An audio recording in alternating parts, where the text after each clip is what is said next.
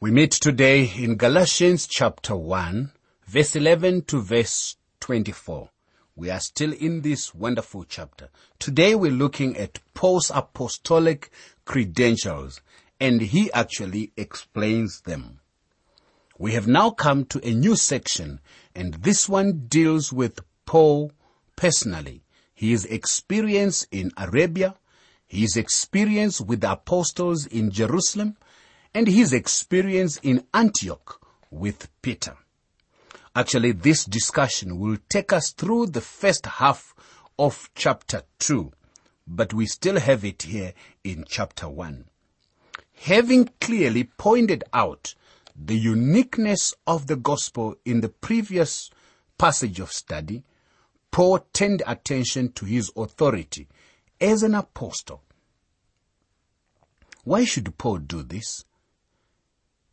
What is happening? Well, is Paul excused for boasting like this? By the way, the Judaizers were attacking his apostleship. They were discrediting what he was doing, saying that what he claims to be saying is actually irrelevant. Of course, they were preferring that the people would listen to what they were telling them. Why should the Galatians listen to Paul instead of the Judaizers? Now Paul speaks. He answered this implicit question by finishing his credentials. He declares that he has had his authority and instructions from Christ and shows what his conduct had been before his conversion and what it was afterwards.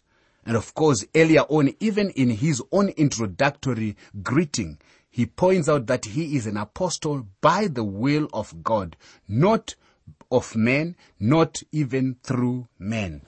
So that was very important for Paul to first of all set the stage and even giving his identity. Who is he? But as Paul would go on, he would talk of the kind of life that he lived before he came to know the Lord and now that he is a changed man. Also, the Bible offers many examples of people who struggled as they tried to live for God. Their stories are meant to encourage us. But sometimes comparing ourselves to the heroes of the faith only intimidates us. Paul, for instance, was a learned scholar a fervent evangelist, a compassionate pastor, a competent businessman, and even a diplomatic statesman.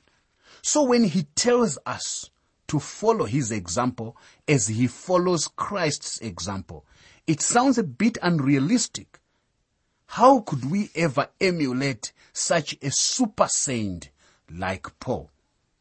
Well, the answer comes from understanding that Paul didn't start out as a super saint. Nor did he end up that way. Oh, he didn't start as a super saint. He didn't even end up as a super saint. In fact, he never saw himself that way. On the contrary, he grew in faith with some difficulty. It appears as if Paul was perhaps more average than we often think of him. Paul was as human as any of us. Now his life challenges us to ask whether we are growing, struggling, and changing as he did. If so, then there is hope for us. My friend, I don't want you to miss that point as we hear Paul speaking his own very heart, speaking his experiences us, that ought to challenge us. That ought to challenge you to see if you are growing, struggling, and then are you also changing? As Paul struggled with the issues of life, as he struggled to stand for the faith, the result of it was it made him grow stronger. He grew and his life changed, by the way. God will never waste any tribulation. God will never waste any adverse conditions or adverse situations that any of his child may go through. And that is the good hope we have. Whatever Paul went through, whatever difficulties, whatever challenges he went through, God meant them for the good. And now even Paul is using his experience to write so that he can challenge the Christians in the churches in Galatia to follow his life, to follow his example. When he speaks, of situations, when he speaks of persecution, when he speaks of keeping the law, he had struggled, he had grappled with those issues. Paul, an ordinary person like he was, a human being like all of us, made a difference for Christ. You and I can make a difference as we learn from him. Galatians chapter 1, verse 11 and verse 12. But I make known to you, brethren, that the gospel which was preached by me is not according to men. For I neither received it from men, nor was I taught it, but it came through the revelation of Jesus Christ. There goes Paul. He is now putting his stamp or seal of apostleship down there. He insists that his gospel was not from men. The apostles or any other human being did not teach the gospel to Paul prior to his conversion. Paul had received the best theological education available in his day. We learn from extra biblical literature that he had learned under the feet of the teacher Gamaliel. However, the gospel came to him directly from God. Gamaliel had not taught him the gospel. The schools of the Pharisees had not taught him the gospel. Whatever his parentage had put into him did not teach him the gospel. Jesus Christ himself taught him the gospel and gave it to him directly. For remember, then when he was on his way to Damascus, wanting to persecute the church, God struck him off the horse there with lightning and immediately he turned around and he is asking the question, who are you, Lord? What would you have me to do? Now he is changed and Jesus Christ commissioned him there and then. We read of his conversion in Acts chapter 9 verse 1 all the way to verse 22. Now subsequent to his conversion and baptism, Paul actually departed to Arabia. He departed to Arabia. It was probably during this time that a Christological understanding of the Old Testament, as well as the meaning of what had happened to him when he was confronted by Jesus on the road to Damascus, was revealed to him. God almost took him into a school of silence, if you like. That was a school for him. God removed the veil from his eyes and revealed the certain truths to Paul directly. By the way, when he was struck uh, with that lightning and he fell down, for three days he was blind until he was prayed for and something like scales of fish fell from his eyes. Why did that happen? I think there was a reason for that. God closed his eyes so that he would not continue to be looking at other people and everyone around him so that he is fault finding and blaming others. Well, one wise old man says, one who is quick to blame is lame. And of course, when Paul was blaming others, he was lame. To blame is to be lame. And indeed, it was in him. So what did God do? He closed his eyes. And for three days, he was not looking at others, but looking at himself in his own heart, looking at his heart that needed change. Now, out of that, he began to see God. Remember that even when Isaiah saw the Lord, the moment he saw the Lord, he also saw his sinfulness. And God began to reveal now to Paul, when he was looking into his own heart and he was seeing God, God revealed to him the gospel. You see, since this revelation proceeded directly from God, it was completely trustworthy. That's what Paul is saying. Since I received it from the Lord, I did not receive it from men, it is trustworthy.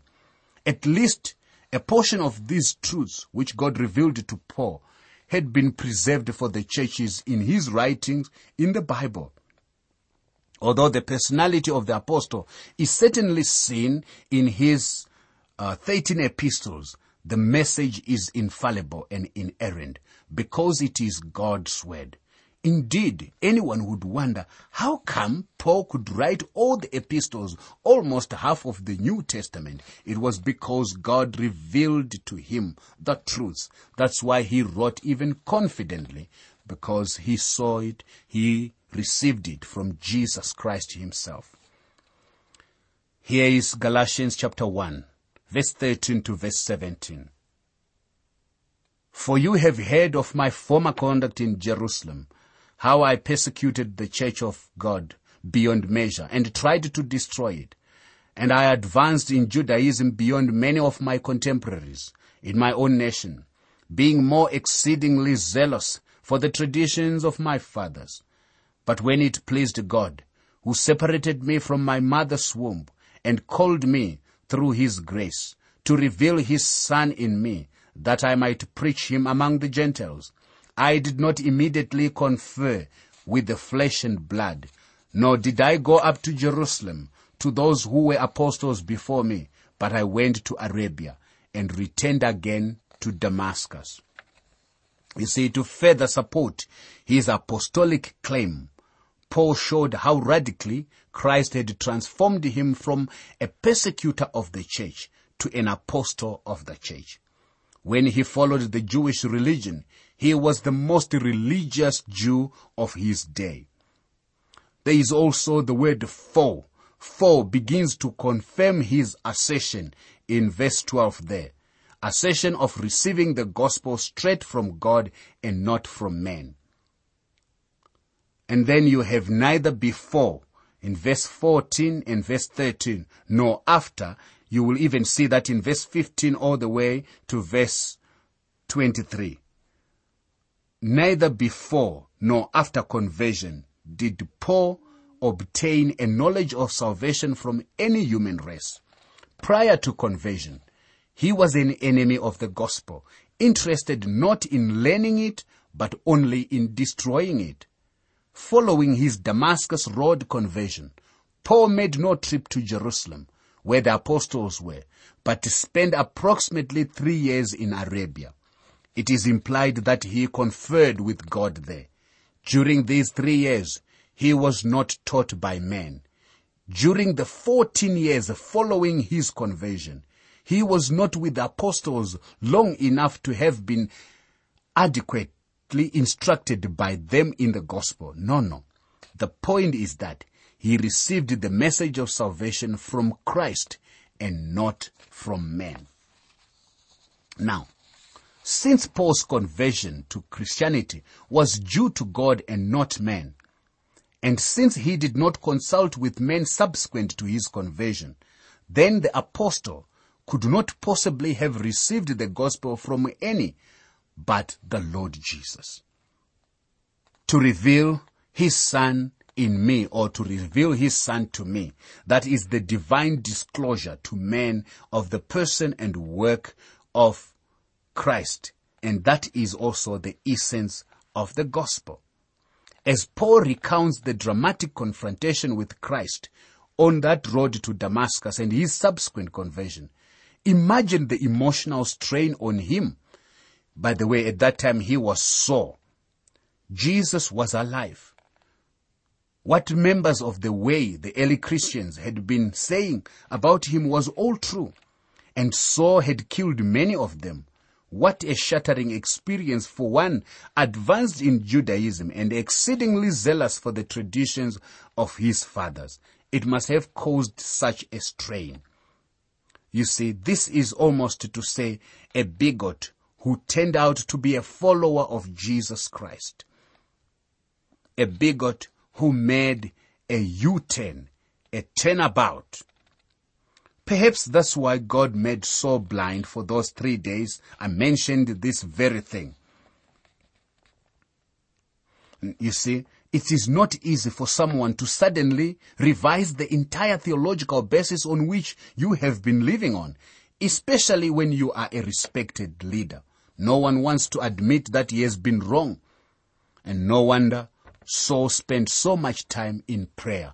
It was God's way of making him make that U-turn.